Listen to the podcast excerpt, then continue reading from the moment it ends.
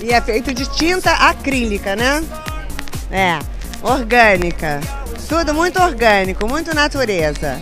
E não pode tocar, tá? Don't touch, it's art.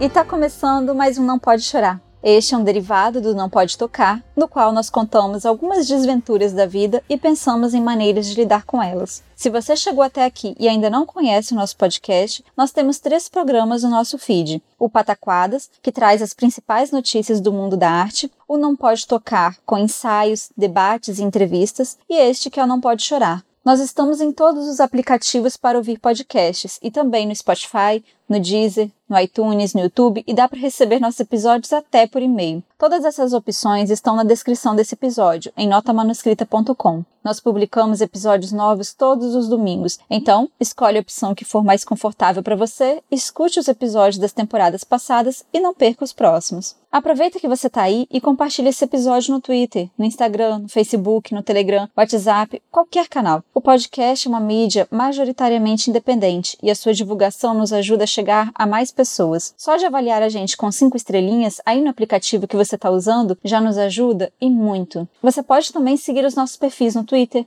no Instagram. A gente está lá como arroba não pode tocar. E quem comanda esses perfis é o Tiwi, o nosso cão podcaster. Lembre-se que o D de pod é mudo. Todas essas informações, assim como o link para o nosso PicPay, estão na descrição desse episódio, em notamanuscrita.com. Considere a possibilidade de nos apoiar financeiramente pelo PicPay. Pode ser com valor mensal de R$ reais ou com qualquer quantia esporádica. O nosso perfil no PicPay também é arroba não pode tocar. Bom, chega de recados iniciais, vamos para o episódio de hoje, no qual eu vou contar para vocês como não ser cruel consigo.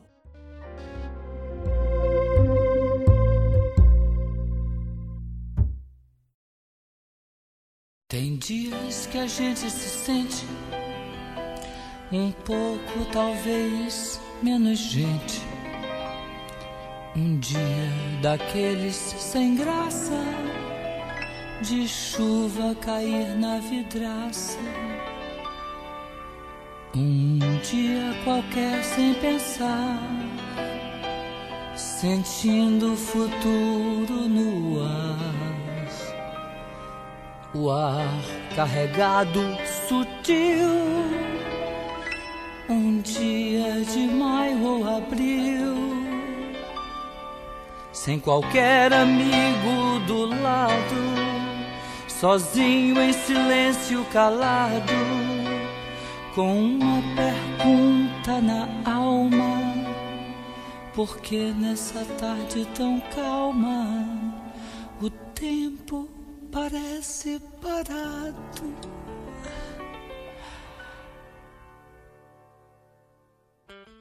Nas últimas semanas, por várias manhãs, eu acordei com essa música na cabeça. Eu acordava e ouvia minha voz a dizer que é normal. Tem dias que a gente se sente um pouco, talvez, menos gente. Eu acordava com a sensação de que estava sentada na beirada de uma calçada, numa rua conhecida e vazia, Estava sentada e, mesmo sem poder fazer nada, eu continuava a riscar itens concluídos da minha agenda. Se sentir menos gente. A moça que programa gera códigos todo dia, mas ela se sente menos programadora. E a moça que escreve palavras fantásticas se sente menos autora. A professora que educa se sente cada vez menos educadora. O artista se sente menos cantor a cada palavra cantada. É uma farsa o que a gente está fazendo? Não dá para negar a dificuldade gigantesca em compor um texto que virará podcast para resmungar sobre algo no spin-off do Não Pode Chorar. Praticamente um mês e nada saía de mim, simplesmente porque eu me sinto menos podcaster a cada dia que a pandemia avança sobre nós.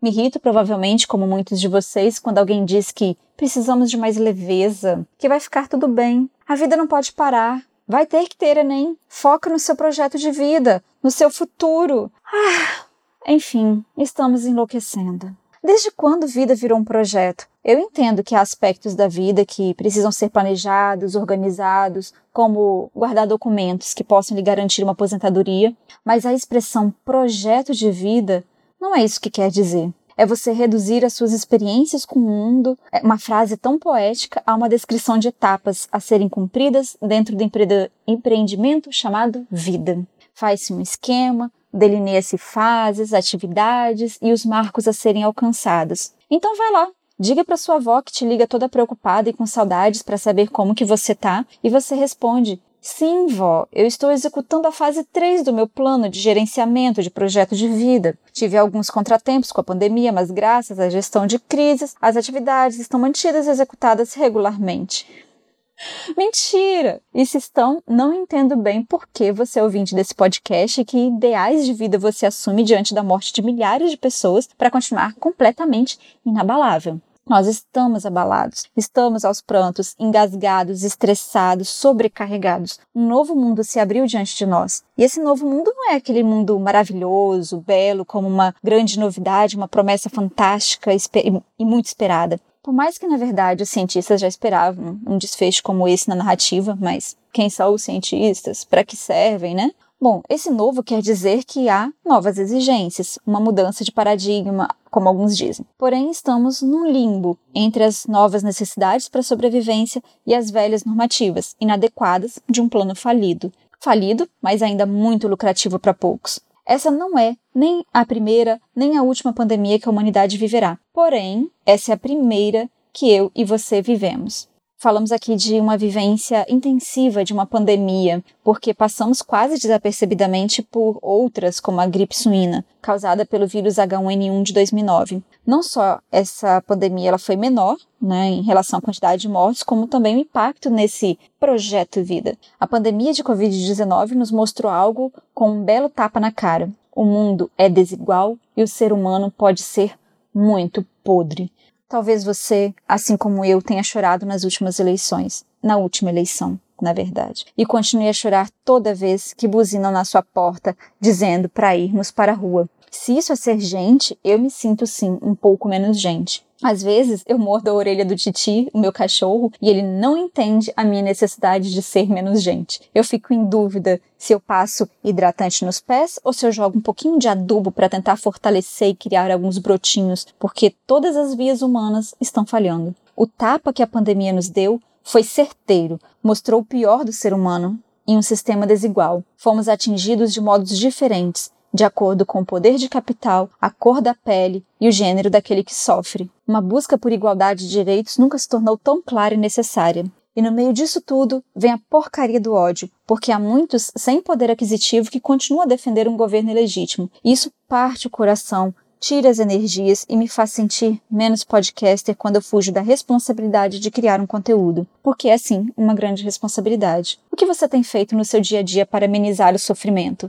É o que eu fico me perguntando toda vez quando eu acordo com essa música na cabeça. Perceba que eu não estou perguntando como você ignora ou finge que não existe um problema. Você está sofrendo, nós estamos sofrendo, e mesmo que use mil recursos, seu corpo por inteiro está ainda a tremer com a pandemia. Para escrever esse texto, eu demorei quase um mês fugindo, porque eu não pode chorar faz isso, de confrontar sentimentos e ranços. Eu não sei se eu tenho equilíbrio emocional para assumir a responsabilidade de trazer à tona um problema a ser discutido. Enquanto escrevo, parei a cada parágrafo para jogar uma partidinha de um jogo bem legal chamado Brawl Stars. E ainda assim, Enquanto jogo, penso no quão privilegiada eu sou por ter um celular, trabalhar em casa, e quantos dos meus alunos não têm acesso à internet de casa, que usam o computador no trabalho para estudar. Ah, eu trabalho em ensino à distância, aquilo que estão achando ser a grande salvação para a pandemia na área de educação. Eles que assim acham, no plural, formam uma entidade absurda e desumana. Até isso é difícil de lidar. Como improvisar um novo mundo? Mas eu consumo, eu consumo vídeos no YouTube, consumo música, consumo podcast, consumo livros, ou pelo menos contos breves que não exijam tanto da minha atenção. Eu consumo jogos, filmes, e daí vem a responsabilidade. Eu produzo algo que vão consumir. Estar abalada pela pandemia é extremamente justificável. Ter dificuldades em organizar as ideias, em fazer uma gravação, em articular a fala depois de tanto tempo do dia em silêncio, solitário, Mas isso não me faz menos podcaster, e eu preciso me lembrar disso a todo instante. Esse sofrimento e paralisia não te faz menos autora, não te faz menos contadora, não te faz menos cientista, menos encanadora, menos padeira, menos insira aqui qualquer outra profissão. Isso lhe faz mais humana. Não deveríamos nos sentir um lixo por isso, mas a gente se sente. E sabe por quê? Porque esse sistema, que é baseado em geração de lucros, te disse que você não pode parar. E não, na verdade a gente não vai parar. Porque ainda dependemos desse sistema, que usa o dinheiro como sua base. A gente precisa pôr o pão na mesa, como dizem, ainda mais num país em que o governo nos sabota nessa luta pela sobrevivência, né? Essa é uma realidade. Mas não é essa a realidade massacrante que tem mobilizado muitos de nós. É o peso da utilidade gritando mais alto. Para que que eu vou escrever? Para que que eu vou cantar? Para que que eu vou compor? Para que que eu vou dar aulas? Para que que eu vou criar um design de uma cadeira? Para que que eu vou corrigir um erro no site que vende máquinas que embalam pastas de dente? Qual o sentido da vida em tempos de pandemia? É a pergunta que nos paralisa.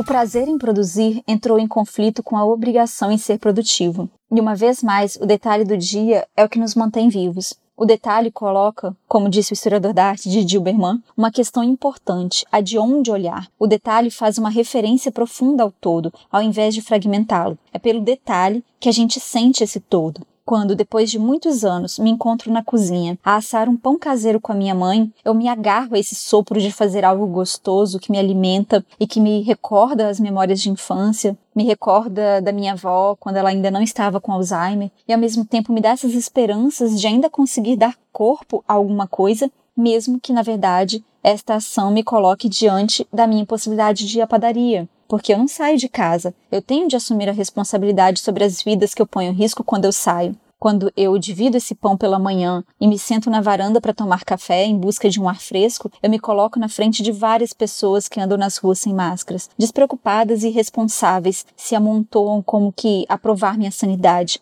As perguntas mais filosóficas de por que vivemos, para que vivemos, se resumem a um pequeno detalhe que significa estar vivo por esse momento. E é nesse momento, nesse detalhe, que você não se torna menos autora, menos educadora e menos podcaster, porque não consegue trabalhar como antes. A vida não é como antes. Estamos sobrecarregados por tentar dar conta de duas realidades distintas um antes e um durante a pandemia. Esse conflito me faz rir quando uma professora envia uma mensagem no grupo a dar graças por receber uma prova com questões em branco. Outros professores, eu inclusive, fico ansiosa e com muita vontade de encontrar várias provas assim, para não ter que passar mais tempo a corrigir questões dissertativas. E muitas acreditem que tem uma distorção completa do que é ciência, do que é vida, do que é não ser neutro. É terrível assumir esse lado desumano de querer encontrar essas questões em branco, porque quando eu rio, eu espero que as provas to todas estejam em branco. Na verdade, eu estou esquecendo que por trás daquele formulário digital está uma aluna, um aluno que não conseguiu responder a uma pergunta. Muitos não conseguem responder, não conseguem superar o analfabetismo funcional, são resultado de uma educação problemática, e eu fico feliz por um pequeno instante com essa resposta em branco. E eu me sinto aí, sim, menos gente, menos educadora. Mas na verdade, eu me sinto também humana, porque eu admito que, como um aluno que não consegue escrever, eu não consigo ler, não consigo corrigir. Percebam que, ora eu afirmo que somos o que trabalhamos, ora cai em contradição, porque é assim que sinto, um vai e vem de tentativa de manter-se são. Eu sou podcaster? Não sou podcaster? Quando nos damos conta dessa contradição no grupo dos professores, o clima pesou. Respiramos e voltamos às correções para dar resposta àqueles que estão com muita força resistindo, não por heroísmo, mas por necessidade. Você pode achar que o que você faz é sem importância, mas acredite, não é. Não é mesmo. Nós já gravamos vários episódios do Não Pode Chorar que para mim se tornaram relevantes atualmente sobre cansaço, produtividade, frescura, trabalho, desigualdade, preconceito, tantos assuntos que se misturam com a importância de existirmos sem sermos devorados pela realidade. Se você, assim como eu, começou a semana sem saber por que ela começou, se você se sentiu menos gente, um inútil, uma mentira, não faça isso consigo. Não se sabote. Se você puder dizer que conseguiu fazer uma mínima ação, por mais banal que seja, ela já é o seu detalhe. Ela já é mais do que se espera em meio a uma crise como essa. Não se cobre, não se culpe, não se desespere. Eu não vou trazer esperanças nem promessas vazias, só vou te dizer que você é importante para você. Se você, assim como eu, está com um nó na garganta, que expulsa lágrimas quando. Ah! Por isso que às vezes eu escrevo texto, porque quando eu vou lendo, quando eu quero gravar e conversar com vocês, eu começo a me emocionar e eu sei que eu não vou conseguir dar conta de mim mesma.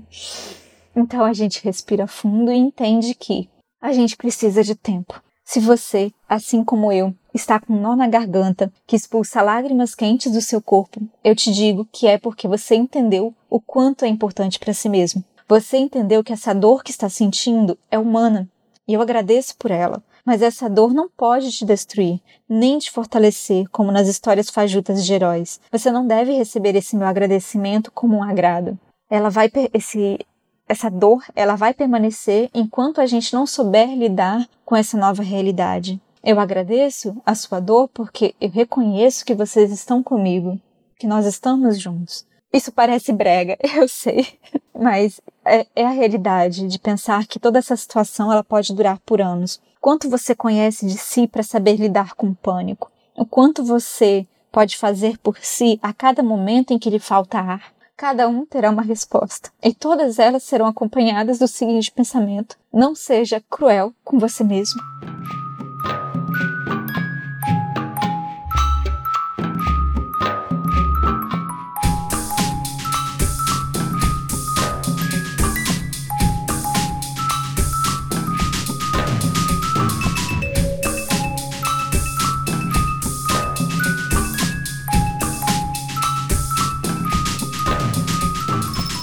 Para este dia, eu queria ver uma bolinha descer um morro de terra. Queria vê-la quicar a cada formigueiro atropelado. Eu me solidarizaria com as formigas confusas, que não saberiam quem devastou sua casa. A bolinha desceria, neste dia de Páscoa, mostraria paisagens imaginadas e daria aquele sossego de continuação.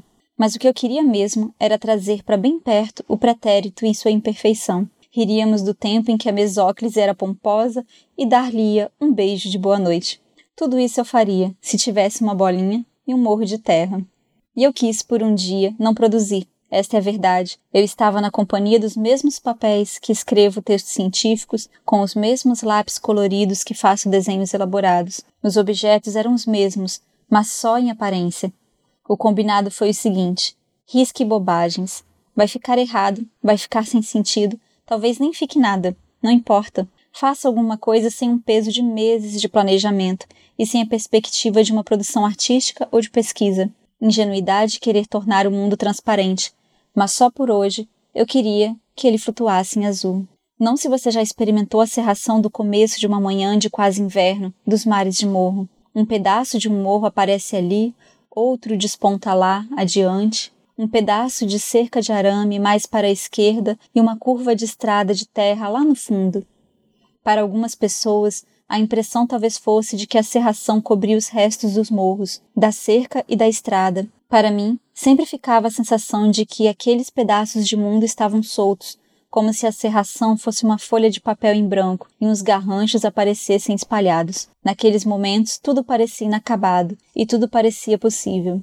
Talvez esta, esta seja a sensação do que chamariam de transição. Não se tem noção mais profunda e carnal do que é a duração de um tempo. Quanto dura um mais uns dias? Não se sabe quando algo termina e um novo começa, ou se o novo já é velho e estamos a flutuar entre um morro e outro. Fomos atropelados por uma ilusão e a vontade tornou-se impotente. E, talvez, dentre as muitas repetições de incertezas, a impotência seja também uma ilusão sufocada entre a necessidade de negação da própria mudança e o excesso de vontade ainda paralisada. Quem sabe precisemos puxar um banquinho e sentar um pouco para ver os mares de morro a se locomoverem, para então conseguirmos ver não só a cerração, mas o que há através dela.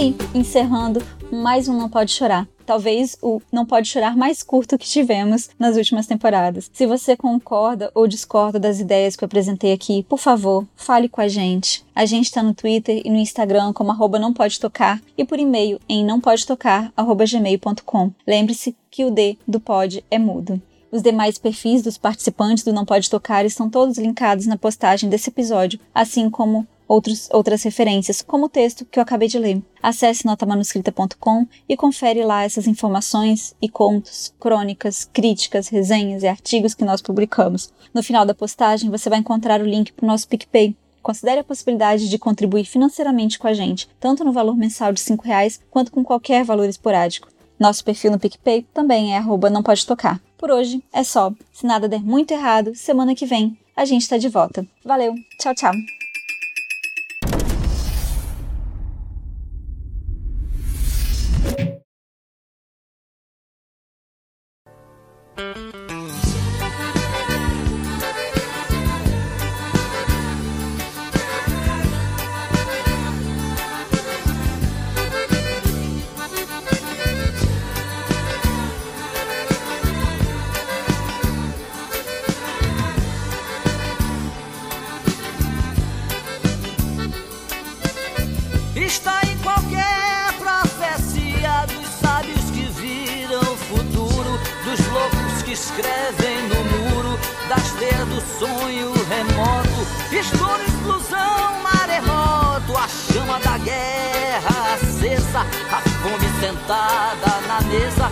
Copo com álcool no bar, o anjo surgindo no mar, os selos de fogo, o eclipse os símbolos do apocalipse, os séculos de Nostradamus, a fuga geral dos ciganos, está em qualquer profecia que o mundo se acaba um dia.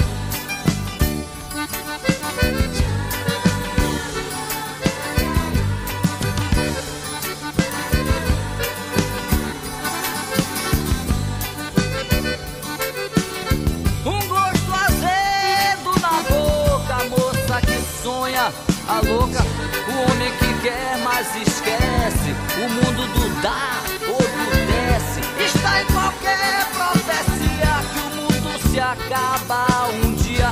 Sem fogo, sem sangue, sem ais, o mundo dos nossos ancestrais acaba sem guerra, mortais, sem glórias de Marte ferido, sem o estrondo, mas com um gemido.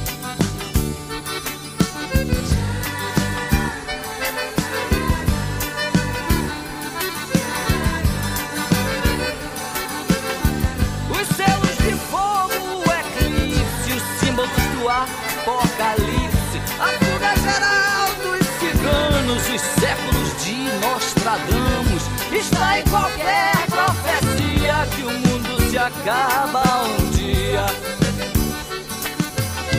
Está em qualquer